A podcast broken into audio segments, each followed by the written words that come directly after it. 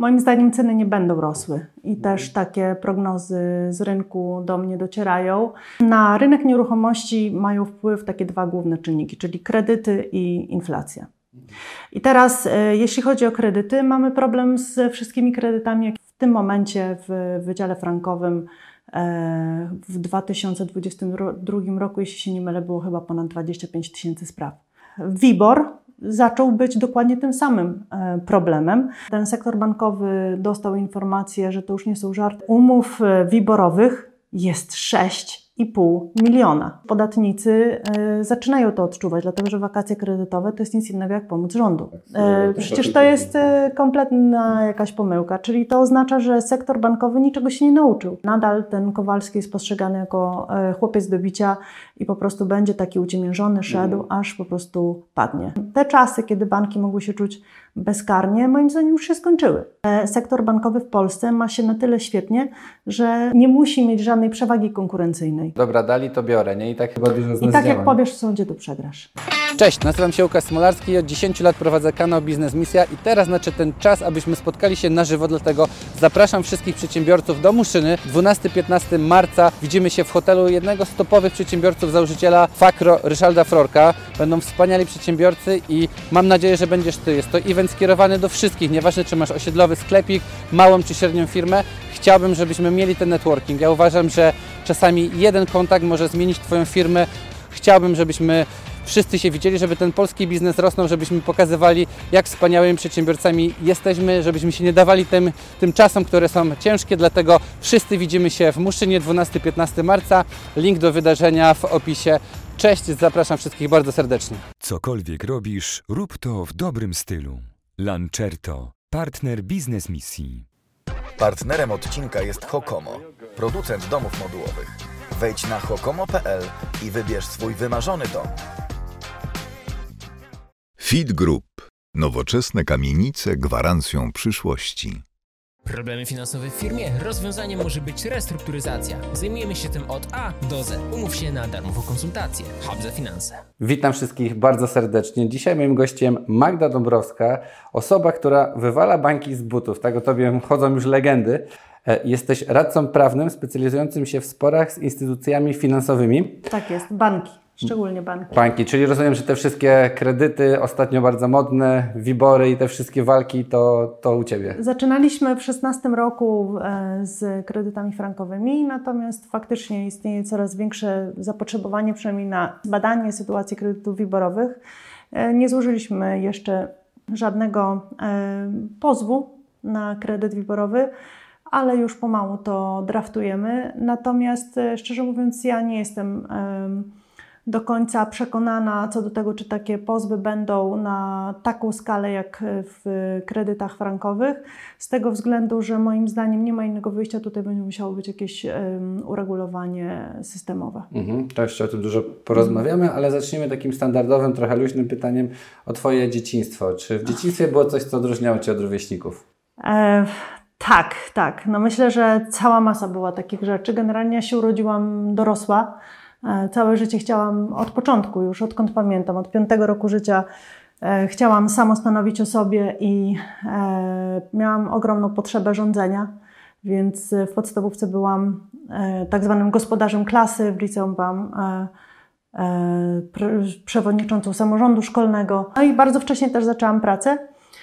Pierwszy raz zarabiałam pieniądze, jak miałam 6 lat. Rodzice zabrali mnie na pole truskawek w Szwecji, gdzie e, co roku przez 10 lat zbieraliśmy truskawki. A w liceum już robiłam ojcu KPIR-kę, więc robiłam zaksięgową. Co to jest KPIR-kę? Książka przychodów i rozchodów. Okej, okay, dobra. Tak, natomiast e, jak poszłam na studia, to już pracowałam normalnie na cały etat. Najpierw w nieruchomościach, później w kancelarii notarialnej, później w deweloperce. Mhm. To jestem ciekawy, jak to mówisz, bo w sumie już taka niezależność i taka, taka już ta praca od, od dzieciństwa. Jak to się stało? Czy to właśnie rodzice, kto nauczył Cię tego szacunku do pieniądza, że jednak no, umiałaś już zarabiać te pieniądze i no, je pomnażać? To nie był chyba szacunek do pieniądza, tylko po prostu potrzeba biedy. Generalnie ja się urodziłam w latach 70., więc e, to były bardzo, bardzo ciężkie czasy. Mój ojciec w zabitej komunie próbował wprowadzać kapitalizm, więc e, został e, odsunięty od możliwości zarabiania pieniędzy w sposób przez siebie wyuczony. Mm, dlatego też e, no, przez moją rodzinę przeszło mnóstwo profesji. Przedsiębiorczość. Tak, tak. No, co jak co, ale z domu na pewno wyniosłam jakieś takie zacięcie do przedsiębiorczości. Natomiast no, mimo tego, że gdzieś tam czuję w sobie, że mam taką smykałkę, no to prowadzenie działalności gospodarczej w Polsce nie jest łatwe. Nie jest łatwe. O tym dzisiaj będziemy dużo rozmawiać.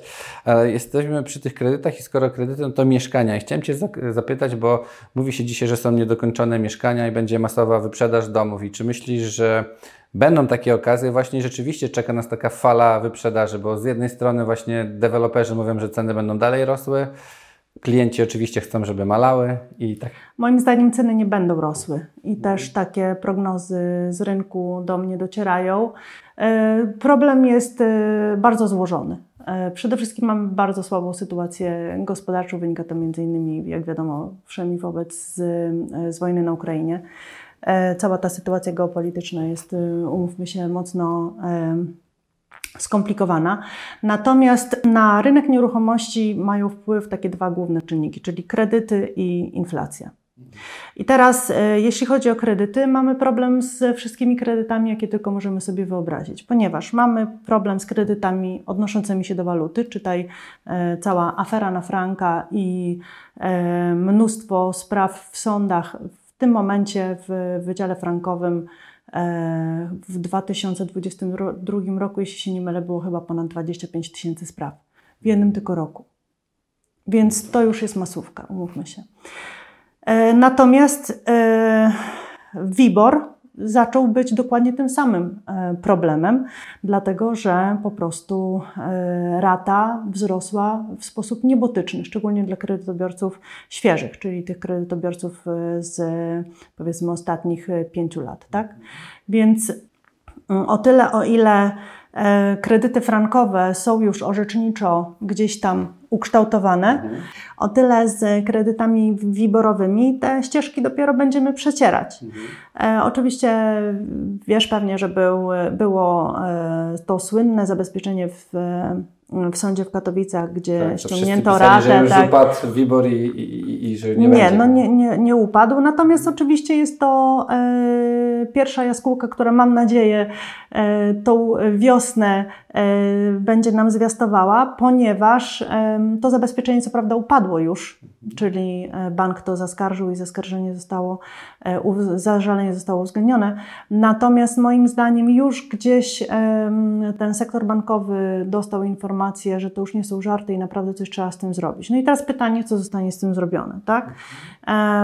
Moim zdaniem pójdzie to w, w kierunku e, regulacji systemowej, dlatego że, zobacz, kredytobiorców frankowych E, wszystkich umów franko, e, odnoszących się do waluty, może nawet nie tyle frankowych, ale umów odnoszących się do waluty, czyli czy frank szwajcarski, czy euro, dolar, jeny przecież słynne. E, te, tych kredytów, tych umów kredytowych było 700 tysięcy. Sporo. Załóżmy, że niektórzy byli w związkach małżeńskich i dzieci zaangażowane w to, jest, to było mniej więcej półtora miliona ludzi, tak? Natomiast y, umów y, wiborowych jest 6,5 miliona. Okej. Okay. No to rzeczywiście, jeśli Więc tutaj mamy się potężną zruszy... skalę tak. Y, problemu. Jeżeli przy Frankowiczach nie było jeszcze motywacji do uregulowania systemowego, bo wiadomo było, że no, mimo tego, że banki starszyły, że system upadnie, wszyscy za to zapłacimy, podatkowi, poda, podatnicy i tak dalej. No oczywiście to są bzdury, bo wiadomo, że podatnicy nie płacą za Frankowiczów O tyle w przypadku kredytów złotowych, czyli opartych o WIBOR, no to już podatnicy y, zaczynają to odczuwać, dlatego że wakacje kredytowe to jest nic innego jak pomoc rządu. Mhm, tak, z naszych pieniędzy. I w ogóle trochę się mówi, że jeśli rzeczywiście byłyby sprawy, jeśli chodzi o WIBOR, no to mogą upaść banki, że no nie możemy do tego dopuścić, bo wtedy cały system w ogóle by upadł, jeśli by musiały odszkodowania i te umowy byłyby nieważne. Nie? Czy banki upadną, czy nie upadną? Moim zdaniem to jest znowu taka sama spekulacja jak przy kredytach frankowych. Mhm. Czyli nie ruszajmy w kredytów frankowych, bo nam banki upadną i co my biedni bez tych banków zrobimy, tak? Natomiast faktycznie problem jest e, o wiele większy, więc e, no, moim zdaniem ktoś powinien pójść w końcu po rozum do głowy i te e, ustalenia, te, te zmiany w, legisla w legislacji powinny być poczynione, ale poważne, a nie takie pozorowane ruchy, jak teraz mamy do czynienia że zamienion, zamie, są plany zamiany e, Wibora e, na Wiron. E, Przecież to jest e, kompletna jakaś pomyłka, czyli to oznacza, że sektor bankowy niczego się nie nauczył, ponieważ jeżeli z lekcji pod tytułem Afera na Franka nie wyciągnięto e, żadnych wniosków i teraz e, próbujemy e, zapchać dziurę e, Wironem, który jest dokładnie e, tak samo nieczytelny jak Wibor, tyle że e, delikatnie tańszy, no to to jest moim zdaniem jakaś pomyłka. To znaczy, że ktoś tej lekcji nie odrobił i to znaczy, że nadal ten Kowalski jest postrzegany jako e, chłopiec do bicia i po prostu będzie taki uciemiężony, szedł, aż po prostu padnie. To jest moim zdaniem te czasy, kiedy banki mogły się czuć bezkarnie, moim zdaniem już się skończyły. To jest po prostu niemożliwe. Czy wiesz, jeśli chodzi o upadek banków, to ja też się nie boję, bo jednak zarabiałem dużo, wiem, bo sam mam kredyt hipoteczny ostatnio zobaczyłem przy racie 2000 zł, 1700 to jest, są odsetki, 300 zł kapitału. Jak to zobaczyłem, to mówię szok, bo właśnie nie byłem świadomy, nie? Spłaca To jest się, tak spłaca. zwana rata I- równa. To jest rata równa, czyli mały kapitał, duże odsetki. Inaczej jest troszeczkę jak są raty malejące, czyli ten kapitał jest duży na początku, a potem te odsetki e, są liczone od niższej kwoty, to wtedy ma wię- więcej sensu. No oczywiście też e, p- pamiętaj, że Polska jest jednym z nielicznych krajów w Europie, który stosuje oprocentowanie zmienne w kredytach. E, W e, zachodniej Europie kredyty e, ze zmienną stopą procentową się naprawdę no, ciężko jest znaleźć. Poza tym e, też, jak się słyszało przy, przy akcji e, frankowej, no to też padały takie głosy, że a nie ruszajmy tego, dlatego że e, zapłacimy za to, bo banki podniosły opłaty i tak dalej. Ktoś w końcu będzie musiał finalnie e, zapłacić za to, że banki będą musiały się z frankowiczami e, rozliczyć. Otóż my też historycznie mamy największe, najdroższe kredyty w Europie, mamy najdroższe oprocentowanie, najdroższe opłaty za, za e, usługi w ogóle bankowe, czyli za utrzymanie konta, za przelewy. E, To, co normalnie jest w innych krajach Europy darmowe, to my za to słono płacimy i to nie jest przez frankowiczów, tylko to jest po prostu przez to, że sektor bankowy w Polsce ma się na tyle świetnie, że nie, nie ma żadnej, e, nie, nie musi mieć żadnej przewagi konkurencyjnej. E, Po prostu i tak ludzie przyjdą, i tak ludzie przyjdą, bo muszą. I na tym to polega po prostu, że, że żadne tutaj e, prawa rynku, które są w normalnych e, branżach, w normalnych usługach tutaj nie działają. Oni są na tyle butni, że po prostu uważają, że mogą wszystko. Mam nadzieję, że to się w końcu zmieni i też taka jest misja mojej kancelarii. Ja Nie twierdzę, że moja kancelaria e, na bank, zresztą z taką nazwą nomen omen, e, że, że ta kancelaria zmieni system. E, Natomiast gdzieś tam mam takie poczucie dobrze spełnionego obowiązku, że, mm, że, że mm, jesteśmy po właściwej stronie i ta kropla gdzieś tam może w końcu tą skałę skruszy. Nie no, bardzo fajnie, że są takie instytucje, że jesteś, że pomagasz jakby walczyć, no bo jednak sam przeciętny Kowalski ma nierówną walkę z dużymi bankami i to wielokrotnie e, o tym mówiliśmy. Ale to już nawet nie jest przeciętny Kowalski, bo my mamy wielu klientów, e, którzy są prawnikami na co dzień, zajmują się naprawdę bardzo skomplikowanymi e, też transakcjami i tak dalej. Oni nie są w stanie sami sobie poradzić w sporze z bankiem. Nawet jeżeli złożyli pozew, to po dwóch latach przychodzą do nas i mówią o ratunku, bo to jest po prostu nie do skończenia. To, tego się po prostu nie da. I sprawy frankowe, mimo że gdzieś tam y, już to orzecznictwo jest powiedzmy utrwalone, proszę pamiętać, że banki reprezentowane są przez najlepsze kancelarie w Polsce.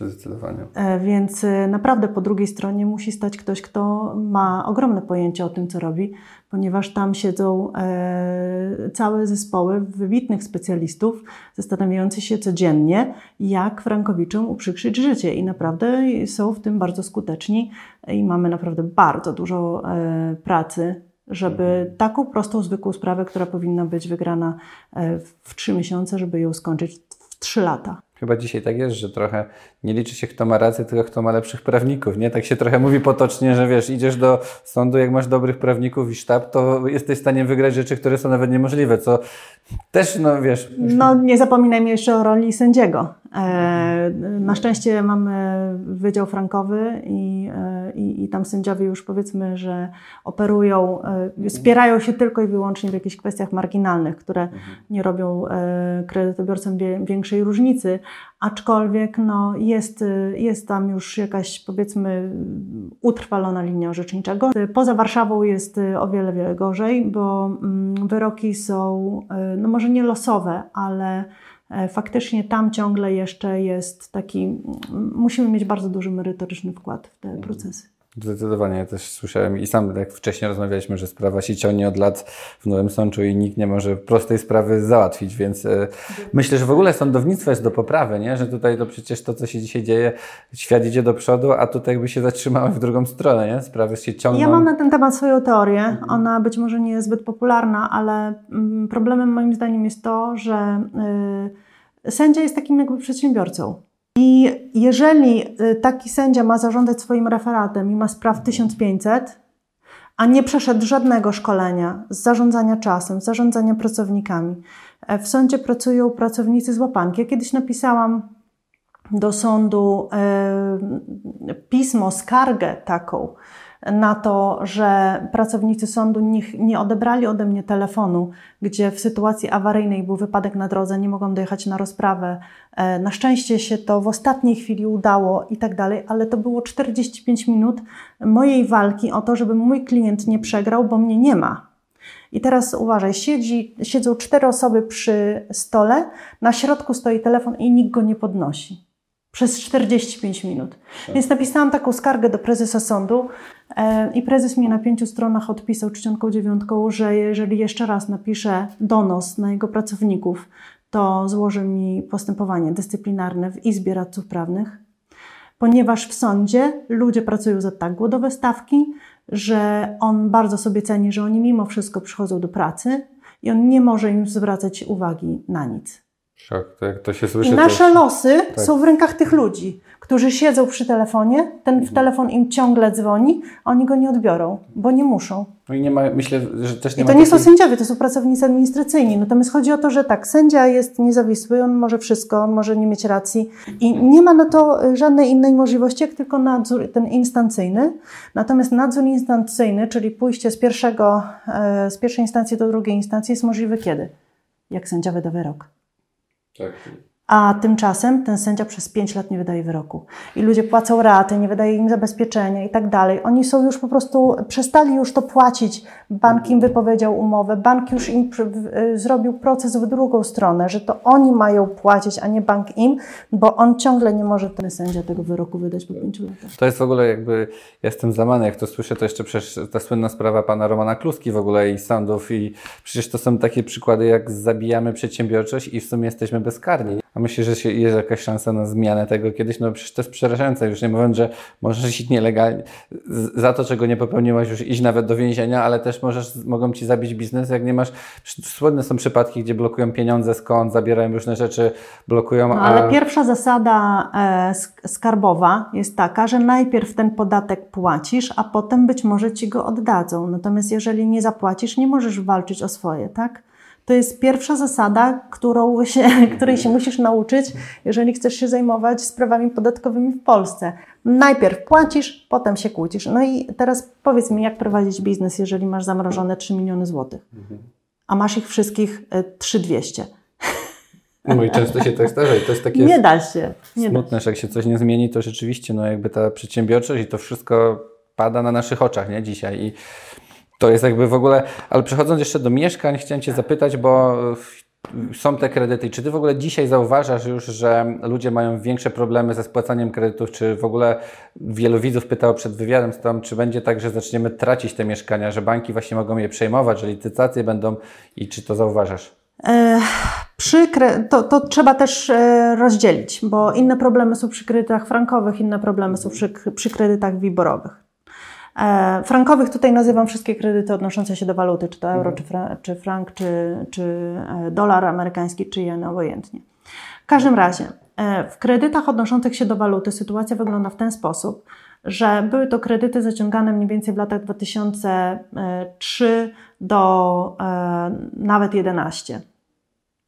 Natomiast e, ta, ten mainstream, generalnie ten, ten e, jakby e, wysyp tych kredytów to były lata 2005 do 2008. Mhm. I teraz e, ci ludzie, którzy wtedy zaciągnęli, zaciągnęli kredyty, oni już są, e, wzięli 300 tysięcy, już spłacili 300. Mhm. Czyli ich rozliczenie się z bankiem powoduje, że są na zero. Tak? E, Natomiast zdaniem banku to oni mają jeszcze, wzięli 300, spłacili 300, mają do spłaty już tylko 450. Hmm. Regularnie spłacali 30, dwa, yy, przepraszam, regularnie spłacali tam 16 lat powiedzmy. E, problem po, w kredytach frankowych polega więc na tym, że im dłużej spłacają, tym wyższe mają saldo. W, problem, w kredycie, aha, jeszcze może wrócę tylko do jednej rzeczy. Jeżeli mają coraz wyższe saldo, hmm E, a wartość nieruchomości za tym saldem nie podąża, to jesteśmy w takiej sytuacji, że sprzedamy nieruchomość, którą przecież wsadziliśmy już pieniądze, bo musieliśmy najpierw wyremontować, tak? Czyli kupiliśmy za 300, wsadziliśmy 100, to już jest 400. A gdybyśmy mieli to mieszkanie sprzedać i spłacić bank, to bankowi musimy zapłacić 450. Ktoś to od nas to mieszkanie kupi powiedzmy za, nie wiem, 700 tysięcy, ale spłaci 450, zostaje Ci 250 tysięcy. Co sobie kupisz w Warszawie za 250 tysięcy? Garaż? Zdecydowanie. Wolno stojący? E, I to jest jakby problem, że ludzie tkwią w szklanych pułapkach, z których nie mogą e, wyjść, ponieważ te mieszkania ich są po prostu niesprzedawalne. Bo teoretycznie, nawet jeżeli je sprzedadzą, dobrze, ale będą bezdomni. A teraz pomyśl, jakie są e, koszty najmu dzisiaj Najem dzisiaj jest absurdalny. Jak chcesz zapłacić za najem w, w śródmieściu za 40 metrów, płacisz 7 tysięcy. Kosmos. No w ogóle kogo stać na to, bo ludzie przecież nie mają nie takich podwyżek na etatach i wielu z nas przecież pracuje. Podwyżki nie idą e, proporcjonalnie za, za, za tym wzrostem wszystkiego, umówmy się. Mhm. E, natomiast jeśli chodzi o kredyty e, wiborowe, jeżeli wziąłeś kredyt wiborowy w 2003 e, roku, to w ogóle to jest dla siebie nieodczuwalne, bo i tak przecież wtedy ta rata była nawet wyższa niż teraz. Ona sobie tak szła jak sinusoida na przestrzeni lat. Moim zdaniem wzięcie kredytu wtedy na, na Wiborze w tym momencie gdzieś tam ci to wypłaszcza. Podejrzewam, że te raty jednak pójdą trochę w górę, bo jeszcze będą podwyżki stóp procentowych, bo już inflacja nie będzie, nie będzie spadać od jutra. Natomiast no, jeszcze, jeszcze y, ci kredytobiorcy są ciągle jeszcze w granicy bólu. Skoro 20, y, y, tam 15 lat temu stać ich było na ratę 2000, to znaczy, że dzisiaj pewnie też jest ich stać na ratę 2000. Jeśli chodzi o kredytobiorców, powiedzmy sprzed 10 lat, czyli 2012 e, rok, tak? No to tutaj mamy e, delikatne wahnięcia. Natomiast między 15 a 20 rokiem ich sytuacja była całkiem fajna. Teraz to w sumie wybiło, ale wtedy gdzieś tam być może zgromadzili tą poduszkę e, finansową, która pozwoli im teraz na jakiś czas przynajmniej te swoje obowiązki względem banku spełniać. Natomiast jeśli chodzi o kredytobiorców, którzy brali kredyty, gdy stopy procentowe były bliskie zeru, mhm. No to w tej chwili to oni mają dramat. I to są przeważnie młodzi ludzie, nie wiem, y, y, z, zarabiali 4 tysiące, poszli do banku, okazało się, że mogą sobie wziąć 400 tysięcy kredytu, kupili sobie 70 metrów, bo przecież stać mnie, mhm. z ogródkiem, czemu nie? oprocentowanie zmienne, bo przecież nie stałe, bo przecież w Polsce kredytów na stałej stopie się chyba udziela, nie wiem, może 2%, może 5%. I oni teraz nadal zarabiają 4000 albo 4500, bo dostali podwyżkę od y, y, wspaniałego szefa, natomiast ratę już mają na poziomie y, 3000 czy 3,5. Mhm. I to jest dramat. I teraz tak, mają małe dziecko. Oczywiście no, z- to mieszkanie mogą sprzedać. Ceny nieruchomości faktycznie trochę poszły w górę, ale oni przecież wszystkie pieniądze z wesela dawali w remont. Więc oni są tak, bez oszczędności, y, przeważnie już z małym dzieckiem. I teraz gdzie się mają podziać? Do mamy, do Białego Stoku? Jeszcze tym bardziej, że na wynajem ich nie będzie stać pewnie, bo tak. Nie ma szans. Nie ma szans, bo wynajem będzie droższy niż rata kredytowa, więc jeżeli rata, na ratę kredytową ich nie stać, to tym bardziej nie stać ich na najem, bo najem będzie droższy. I mamy tutaj taką kwadraturę koła, że i teraz ja jako praco- pracodawca też nie będę miała kogo zatrudnić za chwilę już chyba, e, bo ci wszyscy e, napływowi tak zwane słoiki, których serdecznie pozdrawiam, bo też nim jestem, e, za chwilę zaczną wracać po prostu w Bieszczady. Mhm. Trochę tak jest, że chyba już coraz bardziej się mniej jest atrakcyjna ta praca właśnie w stolicy, w dużych miastach No dla wszystko takich przejadasz. bo Wszystko przyjadasz. tak. przejadasz. Wiesz, ja swoim pracownikom dałam podwyżki, no oni są szczupli, wiesz, mało jedzą, fajnie. Natomiast jeżeli ktoś miałby ochotę zjeść pięć posiłków dziennie, to oni wszystko przejedzą. Tak, no koszty dojazdu, wszystkiego, wszystko wzrasta, więc y, tak jak sam mówisz, najem, jak ktoś przyjedzie dawniej, dało radę się utrzymać, coś oszczędzić, zrobić. Dzisiaj już tak zaczynając pracę u kogoś, Mi się to... przypomina, wiesz, ja zaczynałam w Warszawie swoją karierę w latach 90. W 96 roku, czy tam 5, pierwszy raz poszłam do pracy. E, Zarabiałam 1400, 800 wydawałam na pół pokoju. Czyli I wracamy, wraca tak, wracamy tak po prostu, wiesz, za chwilę będziemy mieli te dresiki drelichowe e, z, e, gniecione, bo to będą dokładnie te same czasy za chwilę. Tak samo będzie z deweloperką, bo zauważ, zobacz, teraz e, deweloperzy kredytują się obligacjami, które powypuszczali, a te obligacje są wiborowe. E, Obligacje są wiborowe, czyli rosną. Jeżeli przyjdzie do tego, że deweloper będzie musiał te obligacje powypłacać, e, to od, odkupić, to on już za te obligacje zapłaci e, o wiele więcej niż zakładał e, dwa lata temu. I teraz e, zobacz, jeżeli e, mamy zatrzymaną akcję kredytową praktycznie, dlatego że kredytów e, banki udzielają o 70, 60, 70% mniej, bo nikogo już na te kredyty, nikt już nie ma zdolności kredytowej, więc ludzie nie kupują mieszkań od deweloperów, ponieważ e, zwyczajnie nie mają pieniędzy. Deweloperzy też potwierdzają zresztą, że w ostatnim roku z, y, ich sprzedaż spadła o 60-70%. Więc deweloperzy, żeby mieć jakąś przewagę konkurencyjną, muszą te ceny obniżać. Jeżeli deweloperzy będą obniżali ceny, no to z kolei nie stać ich będzie na pokrycie kosztów, które ciągle rosną, bo generalny wykonawca mówi e, dopłać mi, bo jak nie, to zejdę z budowy, a z kolei e, obligacje kosztują coraz więcej, czyli deweloper musi zapłacić coraz więcej, a zarabia coraz mniej. I zresztą tak jak te prognozy wskazują, do wakacji ma te, mają te e, ceny nieruchomości na rynku pierwotnym spaść o 15%. Więc jak oni się zepną? 7,5 tysiąca wykonanie, czyli tam 7,5 tysiąca z metra muszą zapłacić genera- generalnemu wykonawcy. Ziemia 2,5 tysiąca. Masz 10 tysięcy samych kosztów i to są koszty sztywne. Do tego dochodzą Ci koszty e, miękkie, e, powiedzmy 11 tysięcy z metra. Ile to mieszkanie e, ma kosztować? Obronią się tylko i wyłącznie Śródmieście. Bokotów Żoliborz. Premium. A wszystkie te e, nieruchomości, które są zabudowywane dalej niż śródmieście e, Żoliborz i Mokotów, e, no to, to one są, no, będą po prostu przynosiły straty. I teraz, jeżeli deweloperzy poniosą taką finansową stratę, to ilu padnie?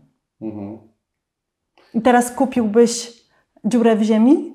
Bo dzisiaj myślę, że jest duże ryzyko jednak mimo wszystko. Nie? Nawet znani deweloperzy myślę, że jest bardzo zagrożony. Przynajmniej może jak nawet nie upadną, że to będzie odległe, nie? że będą wstrzymywać i zanim odbiorę klucze, to to Inwestycje potrwa. są, inwestycje są już wstrzymywane, zresztą one są już wstrzymane od dawna. Od dawna nikt nie kupuje nowej ziemi, od dawna nikt nie dostał kredytowania na nową inwestycję. E, no chyba, że faktycznie no to jest jakieś, nie wiem, e, jakaś plomba w śródmieściu, która wiadomo, że przyniesie sukces dla klientów, e, którzy mają po prostu gotówkę, tak? No ja na przykład na kabatach widziałem ostatnio, jestem w szoku, że właśnie wiesz, metr po 20 parę tysięcy. Mówię, kto to kupi? Jak 40 metrów wydasz prawie milion jak wykończysz i wszystko, bo to przez dziurę, no to coś idzie nie tak, nie? Coś tu ktoś chyba przeszacował, bo też były takie pogłoski, no dobra, przyjadą, wiesz, z innych krajów, czy Ukraińcy, bogaci, czy, no to, ale to są y, marginalne. To to, to jest, y, to jest I jakiś oni tam już są pewnie, kto chciał, to już kupił pewnie, Dokładnie. nie? raczej się tak. nie ci, przyjeżdża. ci, ci, którzy już mieli kupić za gotówkę, Mhm. to już kupili. E, więc e, wracając do tego tematu, czy, czy te mieszkania będą e, falowo się zwalniały na rynku, niestety wydaje mi się, że może tak być, że, że te mieszkania będą się e, pojawiały na rynku, bo ludzi po prostu już nie będzie stać. Myślę, że będzie możliwe, możliwy taki scenariusz, że ci młodzi ludzie, którzy się przeszacowali po prostu, zmienią sobie z 70 metrów na 40 gdzie e, je, e, jakby cena za metr będzie wyższa, ale i tak relatywnie to już będzie. Jak będzie go stać, żeby to Tak, spłacać. będzie go stać po prostu, żeby to spłacić. Natomiast, no wiesz, no, to my też jesteśmy nauczeni e, e, przedsiębiorczości, my jako naród, Mhm.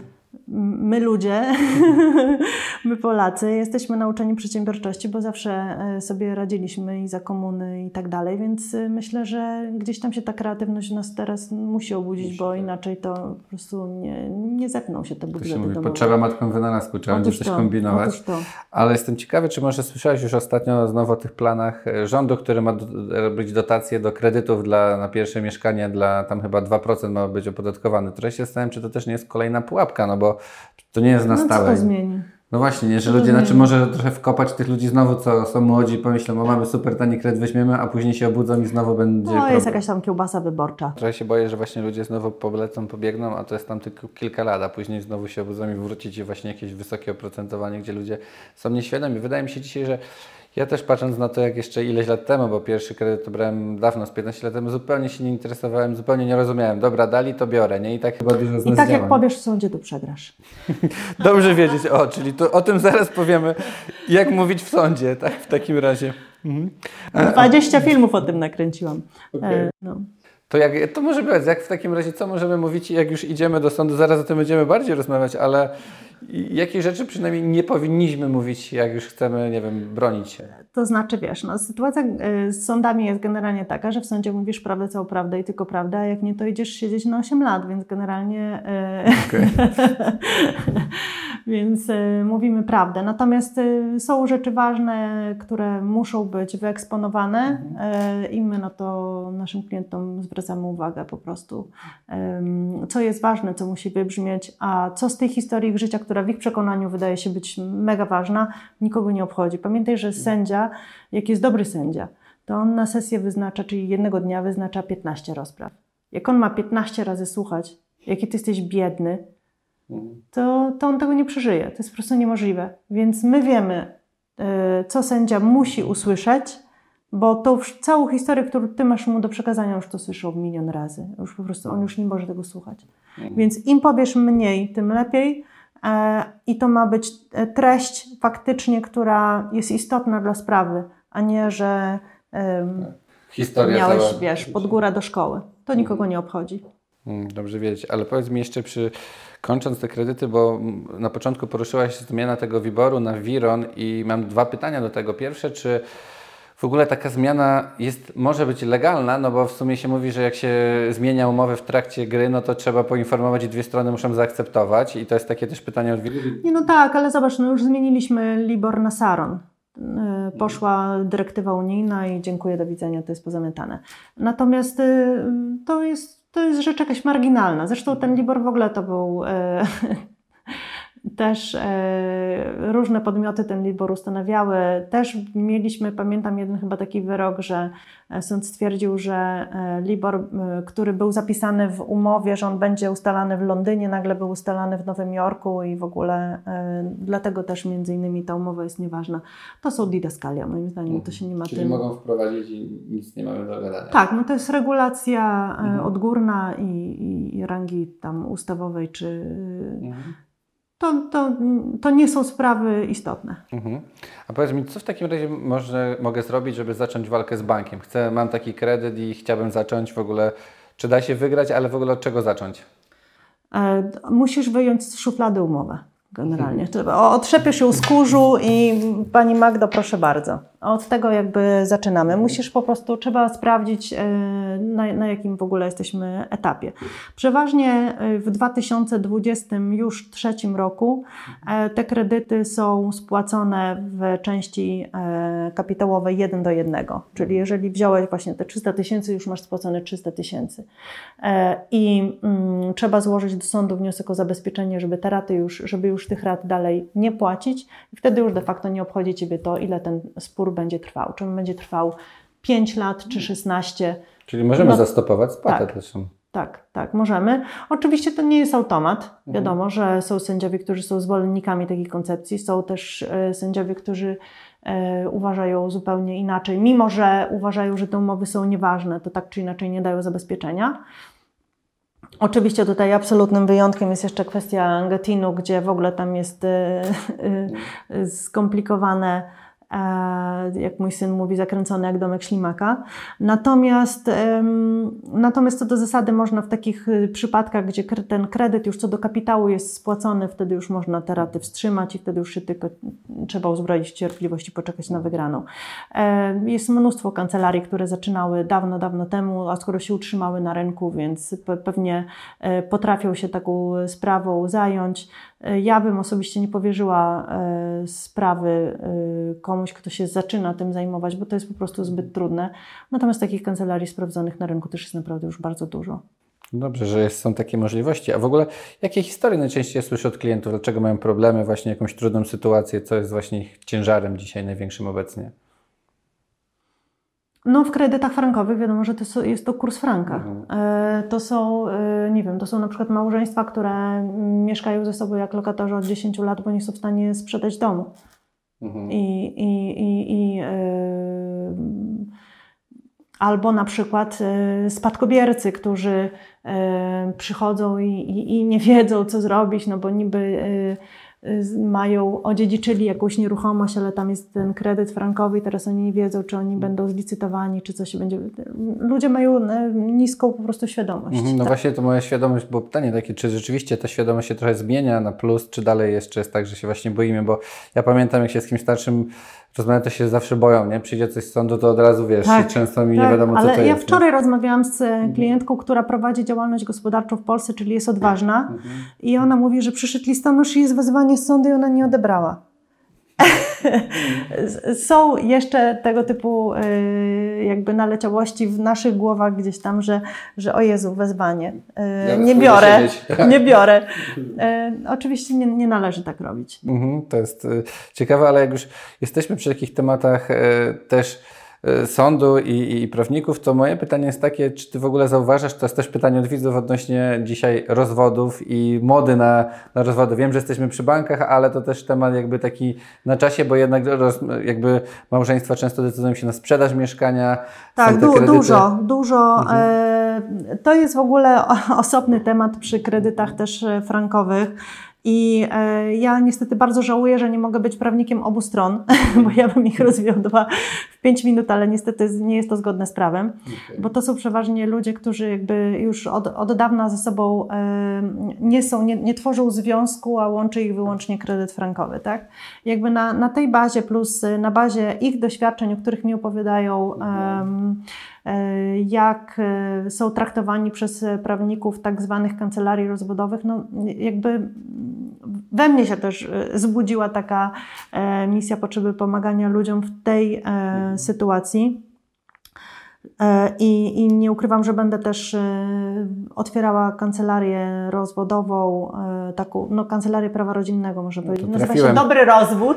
Tak. Tutaj na bank, na bank dobry rozwód. Na bank dobry rozwód, dobrze brzmi, ładna, ładne połączenie, taka synergia. Natomiast, natomiast no, COVID. E, Ludzie, którzy gdzieś tam się przez ostatnie 10 lat mijali, nagle em, byli ze sobą 24 godziny na dobę przez dłuższy czas e, i uświadomili sobie, że po prostu jakby są z człowiekiem, którego albo już nie znają, albo nie lubią, albo e, pojawiła się wręcz agresja, albo coś w tym stylu.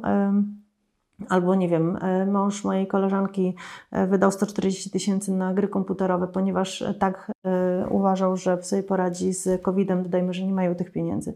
E, I to były jakby ostatnie zaskórniaki. No więc e, e, jest potrzeba w narodzie, żeby się takimi sprawami, sprawami zająć i też te sprawy rozwodowe musi być troszeczkę zmiana i też do, doinformowanie tych, tych prawników rozwodowych, że przy podziale majątku kredyt staje się asetem.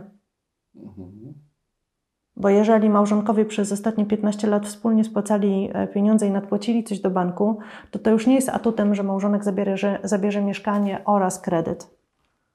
Mhm. Bo to jest dla niego prezent. Bo teraz to bank im już e, jest winny 300 tysięcy i powinni się tym podzielić przynajmniej pół na pół. Mm. Więc y, jest potrzebna taka y, zmiana w myśleniu o rozwodach i y, jakby o rozwodach w sprawach frankowych. A czy da się w ogóle rozwieść i nie stracić? Bo to jest takie też pytanie, wszyscy się też boją, zawsze mówią, no dobra, ja bym się rozwiódł, ale wiesz, mam dobre mieszkanie, stracimy i tak dalej. Czy w ogóle to, co byś na to odpowiedziała? Ja myślę, że to trzeba sobie zadać pytanie, co jest w życiu ważne przede wszystkim. Czy e, ile trzeba, ile mm, ile chciałbyś poświęcić, żebyś był szczęśliwy? Mhm. Pytanie w każdej głowie będzie miało inną odpowiedź, tak? Natomiast e, generalnie ja jestem świadkiem e, takich e, przepięknych przeobrażeń, że nagle osoba, która wychodzi z toksycznego związku, nagle staje się kreatywna, samodzielna, ma, ma głowę otwartą na, na pomysły, zakłada firmę, prowadzi to z sukcesem. E, więc zresztą to też jest legenda, że sprawy rozwodowe kosztują jakiś majątek. Mhm. Co prawda ja słyszę często, że klienci płacili jakieś absurdalne, nie wiem, 10% za podział majątku. Przecież to jest jakaś bzdura. Jeżeli ja e, byłam ostatnio na spotkaniu z wspaniałą panią mecenas, która się zajmuje rozwodami 50 lat, absolutnie ją uwielbiam, ona by występowała po drugiej stronie. Załatwiłyśmy podział majątku w 10 minut, a potem przez dwie godziny opowiadałyśmy sobie o naszym życiu, jakie ona miała super i ja. E, I e, nie, nasi klienci mają jakiś tam majątek, no byłoby absurdem yy, stosowanie stawki 10% od wartości majątku. Skoro myśmy dwie godziny rozmawiały o życiu, wypiłyśmy kawę i było nam przy tym cudownie i na koniec jeszcze prawie żeśmy się wyściskały. Jest to jakiś absurd i ja naprawdę nie rozumiem, dlaczego e, prawnicy takie pieniądze biorą. Tacy prawnicy są, natomiast no, ludzie powinni wiedzieć, że to nie powinno tyle kosztować. No to właśnie, to może też mocny temat poruszyłeś, ale jak odróżnić takiego prawnika, na co właśnie patrzy? Czy od razu jak ktoś nam proponuje jakieś udziały, wiesz, procentowe, to to już powinno wzbudzić lampkę, no bo wiesz, trafiamy do prawnika i nie wiemy, czy to jest konkurencyjne. Wydaje nam się pewnie, że wszędzie jest tak samo, nie? A tu jednak może być różnie. Ja na przykład mam bardzo dużo klientów, mam bardzo dużo spraw, mam sprawny zespół, dużo pracy deleguję. I to nie jest tak, że każda sprawa, którą przyjmę, mam nie ustawić na całe życie. Nie, ja po prostu robię tego bardzo dużo ponieważ mam e, ustaloną e, świetną tutaj, świetne zarządzanie e, pracą zespołu oraz swoją, bo pracowałam nad tym bardzo, bardzo ciężko, żeby sobie to wszystko pięknie na osi czasu rozłożyć w ciągu dnia. Więc mimo tego, że mam bardzo dużo spraw, kończę o godzinie 17, od 17.10 jestem wyłącznie dla mojego syna, rodziny i oddaję się sportom, pasjom i, i, i wszystkiemu, co tylko. Natomiast jeżeli są prawnicy, którzy mają tych spraw mało, mhm. Oni muszą związać koniec z końcem. Oni muszą zapłacić za e, czynsz e, pracownikom i tak dalej. I oni bardzo często jest tak, że na sprawie muszą zrobić deal życia, bo im się musi dopiąć budżet. Mhm. No tutaj mamy trochę odpowiedź. Troszkę ich rozumiem, bo ciężko, przepraszam, ciężko się prowadzi kancelarię. Ja przez pierwsze trzy lata leciałam na stracie, dobrze, że miałam oszczędności, ale, y, ale, ale prowadzenie kancelarii w, w Polsce jest rzeczą trudną. To nie jest tak, że oglądamy sobie amerykańskie filmy i nagle wszyscy jeżdżą Lincolnem. Nie jest tak. E, nie mam szofera, e, nie mam e, siedmiu domów, nie mam jachtu. Nie. Mhm. Natomiast generalnie jakby mam ten komfort, że po pierwsze pracuję po dobrej stronie, mhm. czyli walczę z, z tymi złymi. Po drugie, w sprawach rozwodowych, mówiłam tutaj o, o, bankach, czyli z tymi złymi, w sprawach rozwodowych absolutnie stawiam na e, koncyliacyjne rozwiązania, czyli ugodowe. I im, im szybciej się dogadamy, tym lepiej dla wszystkich, szczególnie jeśli tam są dzieci. Więc tutaj yy, wracając do Twojego pytania, ile stracę na rozwodzie, no moim zdaniem można tylko zyskać, bo nawet jak się patrzę już z perspektywy czasu na dzieci moich klientów, którzy się rozwiedli, e, dzieci nagle mają tak zwany quality time. Bo czas, który spędzali z rodzicami do tej pory oglądając telewizję, to teraz tata się z nimi widzi dwa razy w tygodniu. Chce, żeby ten czas był e, spędzony w sposób wyjątkowy, czyli robił coś naprawdę fajnego, ten czas jest przemyślany. Bardzo często słyszę od moich klientek szczególnie, że nareszcie dzieci mają ojca. I to jest super. Czyli ile mogę stracić? Uważam, że jeżeli to jest poprowadzone z głową, to można tylko zyskać. A te pieniądze, które się e, płaci prawnikom, no jak się mam dobrego prawnika, to, to nie są jakieś absurdalne kwoty. Super, to też trzeba znaleźć dobrego prawnika, który ma Dużo czas. się płaci za sprawy rozwodowe, jak się ludzie nie mogą dogadać. Mhm.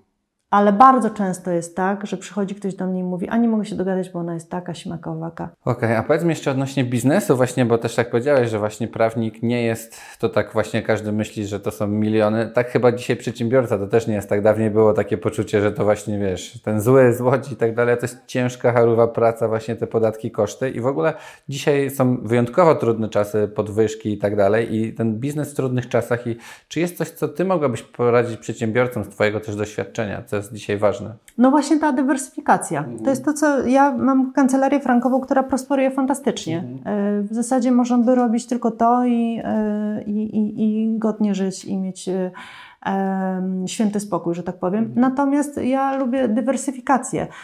Jeżeli ja mam pracowników, też biorę za nich odpowiedzialność. I nagle, nie wiem, okaże się, że będzie orzecznictwo w Polsce, wywróci się do góry nogami, albo nie wiem, wyjdziemy z Unii Europejskiej, przestanie nas- nas chronić dyrektywa 9313. Yy, I nagle banki zaczną wygrywać. Z czego opłacę mój zespół?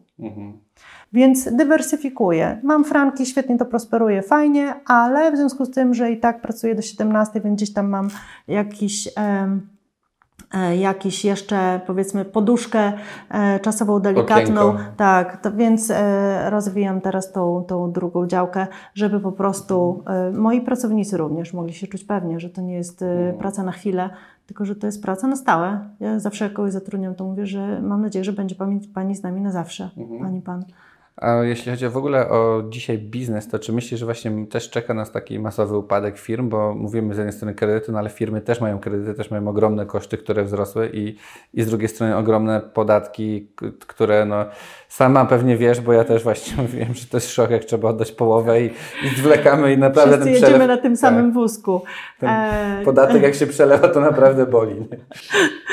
No nie wiem, może szara strefa tego tak nie odczuwa, ale, ale my przedsiębiorcy uczciwi e, Mhm. niestety odczuwamy to faktycznie. Natomiast e, no, ja wierzę w to, że Polacy są jednak bardzo kreatywni i że w każdych okolicznościach sobie po prostu poradzą. Mój, ojciec, mój ojciec przebranżowił się jakieś 20 razy co najmniej. E, teraz firmę przejął po nim mój brat i robi zupełnie co innego.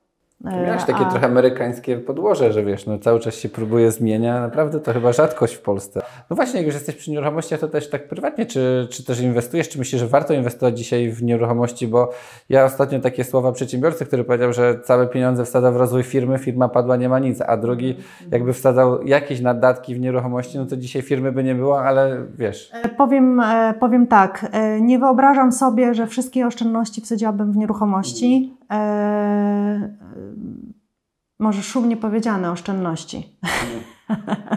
Ale gdybym miała doradzać tym, którzy takie oszczędności mają, to nie wyobrażam sobie, żebym doradziła, żeby pchać tylko i wyłącznie w nieruchomości, dlatego że właśnie bardzo sobie cenię dywersyfikację. I e, no wyobraź sobie, że wsadziłeś, nie wiem, 10 milionów w nieruchomości i nagle masz podatek katastralny pozamiatane. E, Jeżeli masz jedną rzecz, zawsze łatwo ci ją odciąć. Jeżeli masz 10 rzeczy i też kiedyś e, oglądałam jakiś e, podcast, już się pamiętam, jakiegoś milionera, nie pamiętam skąd, nie pamiętam kto to był. I on się tłumaczył swoim akcjonariuszom, dlaczego 10 projektów padło.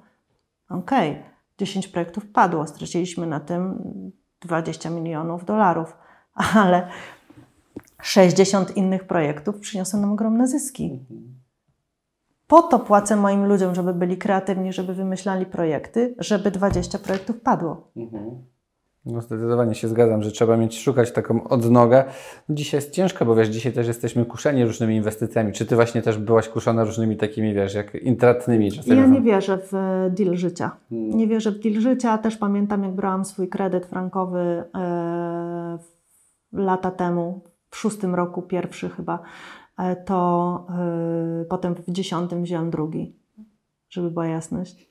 E, Więc wtedy pa- pamiętam, że kuszono mnie tym, że a, a tutaj sobie pani wykupi jeszcze ubezpieczenie, to ubezpieczenie to w ogóle będzie spłacało już ten kredyt. Ja mówię, wie pan co, no trudno mi sobie jakoś tak e, uwierzyć w to, że bank jest działa, e, e, instytucją charytatywną i że nagle zacznie spłacać mój kredyt. Jeżeli was to będzie kosztowało, to mnie na pewno bardziej i ja dziękuję bardzo.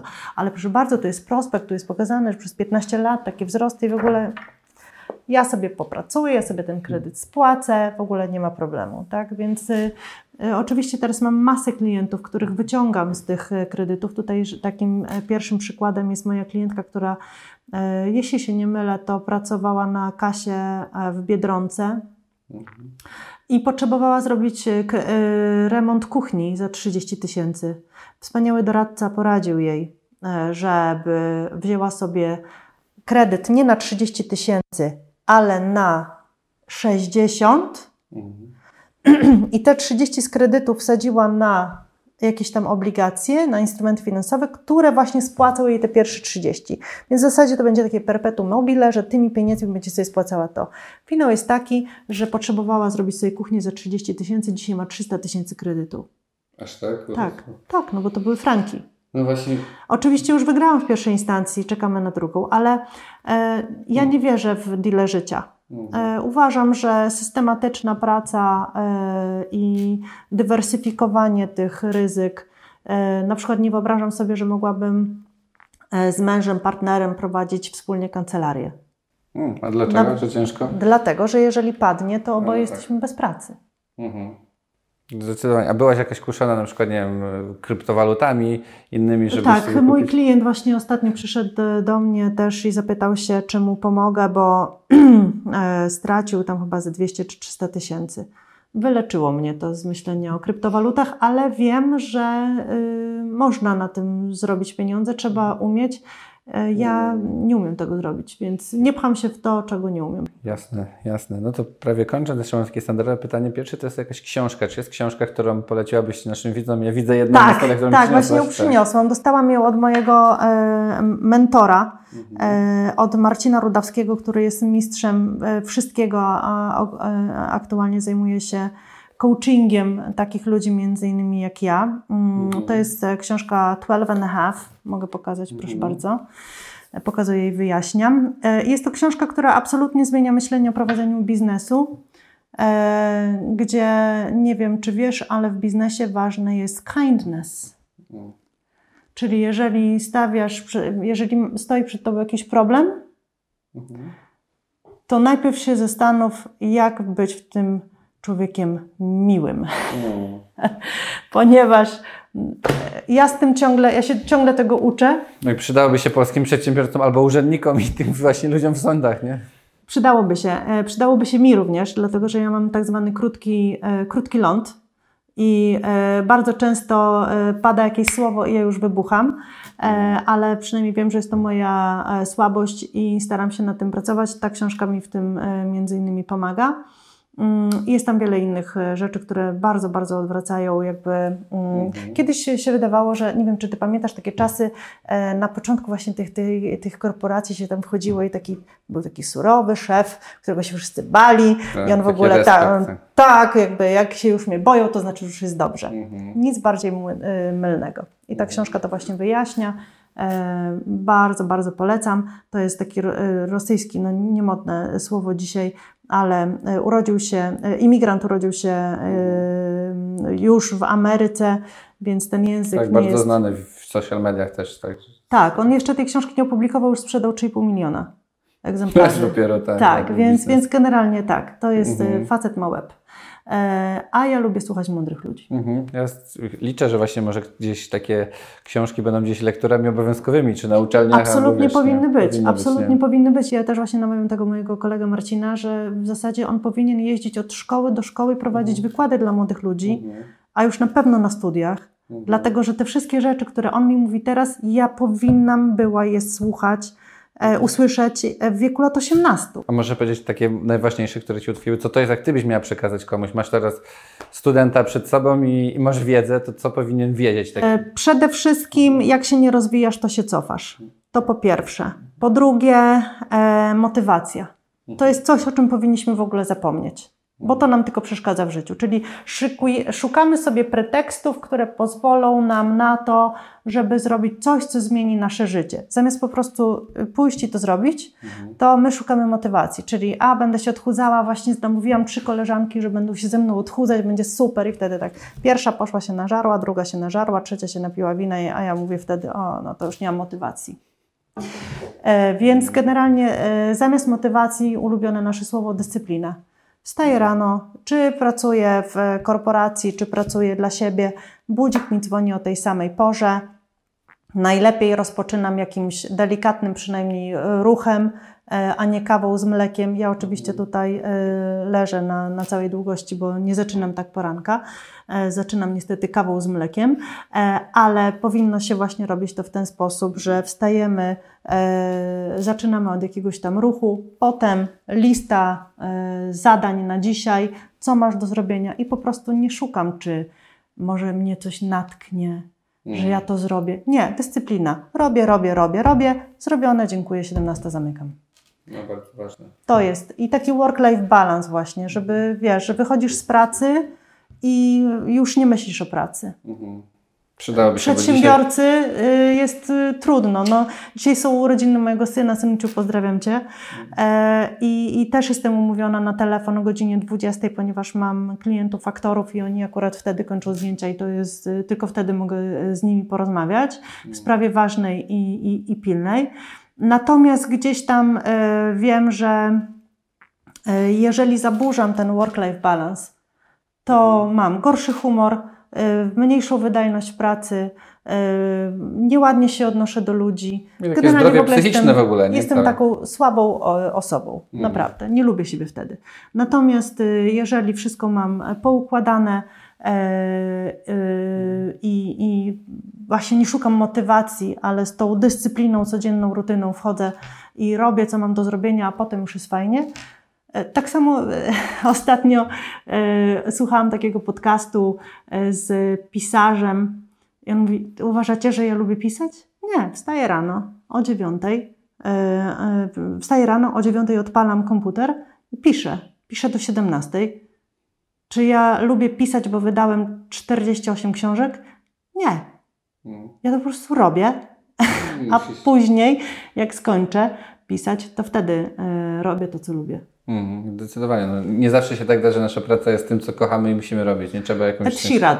E, Ed Sheeran jest wyjątkiem. Byłam na jego koncercie e, w sierpniu bodajże e, i on powiedział, że próbował jakoś tam zbilansować sobie to swoje życie, ale okazało się, że jednak najbardziej relaksuje go pisanie piosenek, więc w zasadzie to nie ma wyjścia, ale to zostawmy to Edowi, a my się zajmijmy dyscypliną i róbmy swoje. Jasne. To Magda, prawie kończąc, czy jest coś, co chciałabyś przekazać naszym widzom? Dużo zdrówka, kochani. Dużo zdrówka. Magda, bardzo Ci dziękuję. Jestem pod wrażeniem Twojej takiej merytorycznej wiedzy. Mam nadzieję, że wielu, wiele osób skorzysta też z tego, żebyśmy tak jakby mogli no też godnie żyć, bo z jednej strony jak się słyszy, że te raty są trochę tak wysokie ja rozumiem, że gdzieś tam to było, powinniśmy przewidzieć, ale jest to trochę takie, nie do końca bym etyczne powiedział, bo ludzie jest nie mają tych etyczne. pieniędzy. Nie jest to etyczne. I mówię, ja też nie bym świadomy, jak widzę, że płacę 1700, a 300 mi schodzi z kapitału, to sobie myślisz, wiesz, łatwo się bierze kredyty, łatwo się dostaje, masz euforię, kupujesz, ale Tylko później... potem jak to spłacić. Ja to też spłacić, e, nie? od, od lat walczę ze stwierdzeniem, którym są atakowani moi klienci, widziały gały, co brały. Absolutnie z tym walczę. Nikt nie ma prawa tak powiedzieć. Przede wszystkim nikt sytuacji konkretnej osoby nie zna, nie wie, e, jakie okoliczności towarzyszyły zawarciu umowy kredytowej, takiej czy innej. E, I naprawdę ja jestem daleka od e, oceny. Bardzo Ci dziękuję za rozmowę. Ja również bardzo dziękuję. Dzięki.